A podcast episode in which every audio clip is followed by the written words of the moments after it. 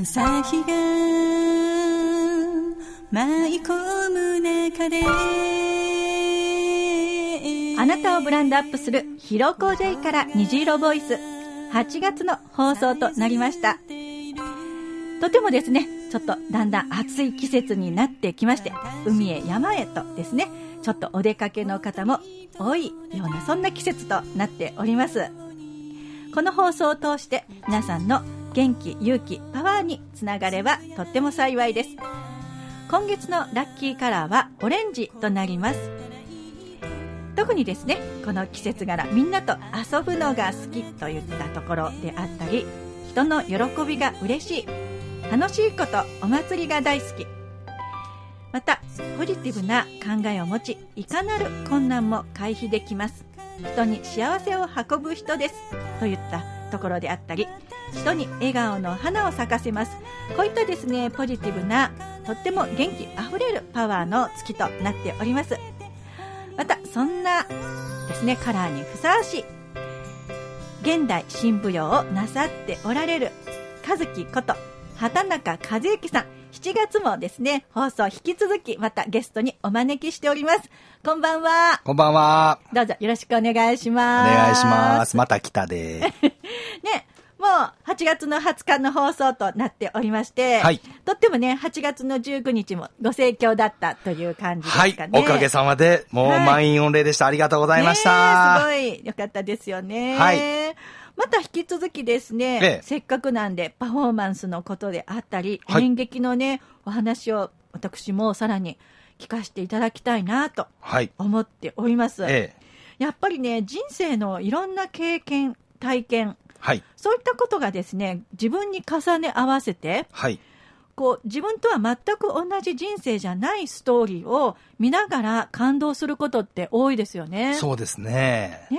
それが本当に大衆演劇っていうところで、とっても身近にですね、はい、結構接近距離でお客さんっておられますよね。そうなんですよ。もう本当に目と鼻の間ぐらいの、なんかすごい近い距離でね。すごく汗も見えるっていうか、はい、一生懸命さがパッとすぐ伝わりやすいような。はい、そうですね。ねアットホームな感じなんでしょうね。ええー、ね、あの、私もともとゴスペル出身でして、今はライブハウスで歌っておりますけれども、はい、その前は、私も500人ぐらいとかね、うん、何百人の世界のコンサートホールで歌っていると、はい、お客さんが結構遠いんですよ。はいはいはい、なので、あまりその時の方が緊張感なく、はあはあ、ちょっと距離感があるとですね、はい、このパフォーマンス届けるっていうところにですね、はい、すごくまあ熱意はもちろん情熱あるんですけれども、えー、ライブハウスとか行くとですね、え、こんなに目の前にお客さんが近いのって言ったことでね、えー、全部見えてますやんみたいな。ああ、そうですね。ありますよね、そういうのね。ね、どこからもこんなに身近に見られてるっていうね、はい、緊張緊張感が逆に人数が少なくなるほど、すごいこう伝わりやすくね、うん、なってるの。怖いのもあるし、ね、余計やってる感がね、はい、すぐね、こう、まあ、情熱も伝わるっていうところもね、はい。うん、実力も伝わりますからね、もうヒヤヒヤもんなんですけれども、えー、ね、今までいろんなですね、ストーリーをなさっておられる中で、はい、すごく印象的なね、えー、エピソード、ストーリー、体験なんかあったら、はい、ちょっと聞かせていただきたいなと思うんですけれども。はい、そうですね。まあ、あの、役者やってる時なんですけどもね、うん、あの、まあ、あの、大衆演劇の世界っていうのは、もう本当に、あの、歌舞伎とはまた違って、歌舞伎のちっちゃい版みたいに思ってもらったらいいんですけども、はい、まあ、あの、歌舞伎やったらやっぱ1万何千円とかいうお金がね、かかって見に行くっていう感じですけど、はい、大衆演劇は大体10分の1ぐらいの料金で、まあ、見れると。はい、で、3時間、まあ、舞踊やお芝居や、また舞踊やったり歌やったりとか、そういうので3時間半ぐらい楽しめる世界なんですね。はい、そこでやっぱりあの芝居っていうのにやっぱり力入れておりまして、大体1時間から1時間半ぐらいでちゃんと完結する芝居っていうのが、1か月の公演でしたら30本からまあ60本ぐらいまで用意されるんですよ、はい、昼夜変わったりとか、はい、もう1回ずつね、あの全部その日その日で芝居を変えたりとかあるので、はい、それぐらいの芝居の方を覚えなあかんのですけども、はい、その中でも唯一僕の中で印象に残ってるのが、まあ、あの役者をもうそろそろやめようかなと思ってた時にですね、はい。あの、私がお世話になっていたところの、まあ、師匠のお孫さんなんですけども、はい。そのお孫さんがね、まあ、小学校行ってまして、はい。で、まあ、その子供さんと一緒に一回ちょっと、親子の人情劇っていうのをやりたいんですよというお話をさせていただいたら、はい。あいいよ、やらせてあげるよっていうことで、はい。やらさせてもらったんですけども、はい。あの、それをやった時にね、もう本当に僕、感極ま極まってしまってですね、はい本当は芝居の時芝居で泣くのはいいんですが、ほんまに泣いちゃうのはあまり、まあ、良くないらしいんですが、はい。僕はほんまに泣いてしまったんですね。うん。まあ、そのストーリーというのがですね、はい。まあ、あの最初にですねその、まあ、よく大衆演劇でありがちなんですけどもヤクザの一家とか片木さんっていう、なんかそういうストーリーがよく多いんですけども、はい。そのヤクザの一家のですね、あのまあ、娘が片木の人と一緒になったと、はい。でその間に生まれた子供が目の見えない子供が生まれたとはい。いうことで、あのこんな子供あんたのとこがヤクザやからこんなんなったんやといらんわみたいなんでね、はい。あの一家に返されると。それを困った、困った親分さんのことを見かねてですね、はい。もともとだったらその女の人、娘さんと一緒になろうとなっていたその一家のはい。若い衆なんですけど、はいそれが僕主役の役なんですけども、はいそれがもう親分見かねて、じゃあその子供はもう足が面倒見ますよと。じゃあそんなこと言ってもうちの娘だ、いやそんなこと言われたら古傷が痛むから、もうよしてくださいと。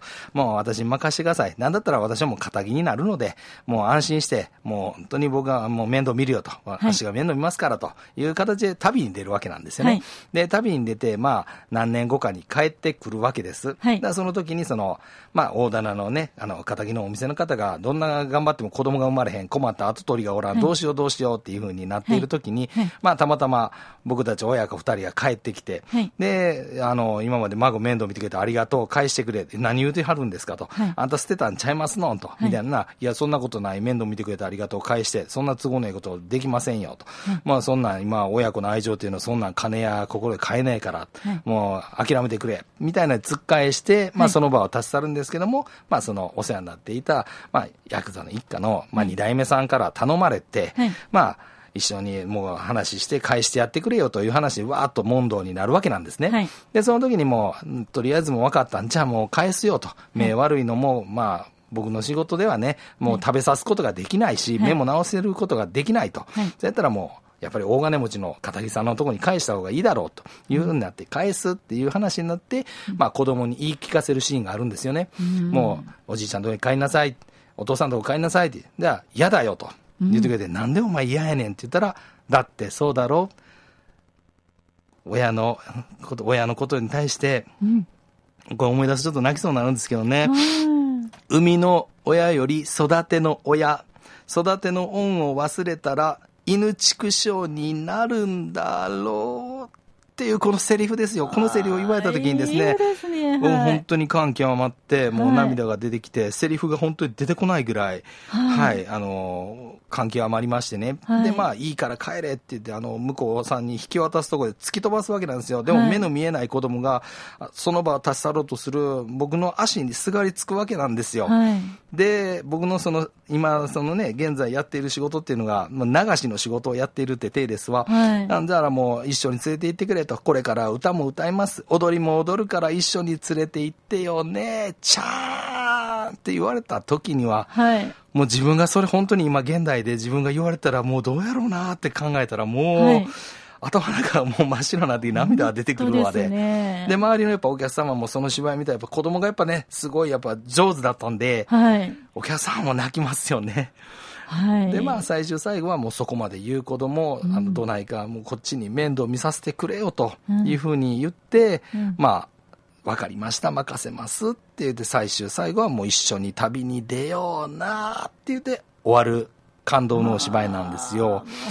これが本当僕の中でね、うん、一生の思い出ですね。もうね、はそのお話を通してもね、すごく感動がね、うん伝わってきますね。これはもう忘れられないですね。うん。ねえもう本当に、やっぱり感情がね、はい。お子さんとその子供さんとのね、と掛け合いのシーン想像しただけでね、うんもうグッときますね。今もね、ちょっとこうね、もうスーッとね、もうね、ちょっと震えがいね、や来そうなほどなお話ですいや、もうね。思い出したけど、ちょっと言葉が詰まってしまいました、ええ本当に。本当にありがとうございます。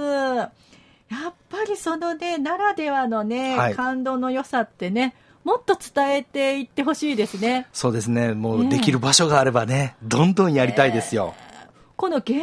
劇にない、やっぱり感動が、さっきのお言葉遣いを通してもね、はいあるんじゃないですかね。あっしって言われるだけでね、はい。なんか、すごく、愛情っていうんですかね、はいこう親近感が、自分たちが今使ってる言葉じゃないけれども、そうですね。うなんか、関係性がね、はい。言葉の、たった一つの言葉でも、あっしって言われるだけで、じ自分に語りかけられてると思ったら、うんなんかすごくですね、身近にスーッと入ってきますね。はあ感情が伝わってくるような本言葉遣いが今もね、ええとてもなさっておられたから、はい。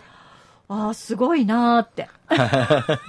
ね、今のセリフもね、はいより舞台になるともうね、もう感極まるっていうことがね、はい。もうひしひしと伝わってきますよね。はい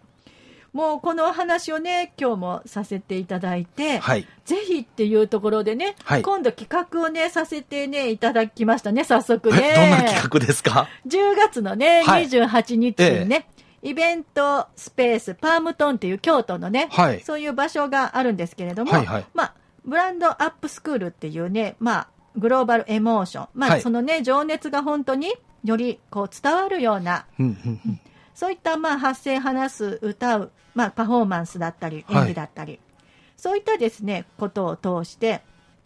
とってもですね、皆さんが楽しんでいただいたり、は自分のですね、何かこうパフォーマンスに、あ。はい。はい、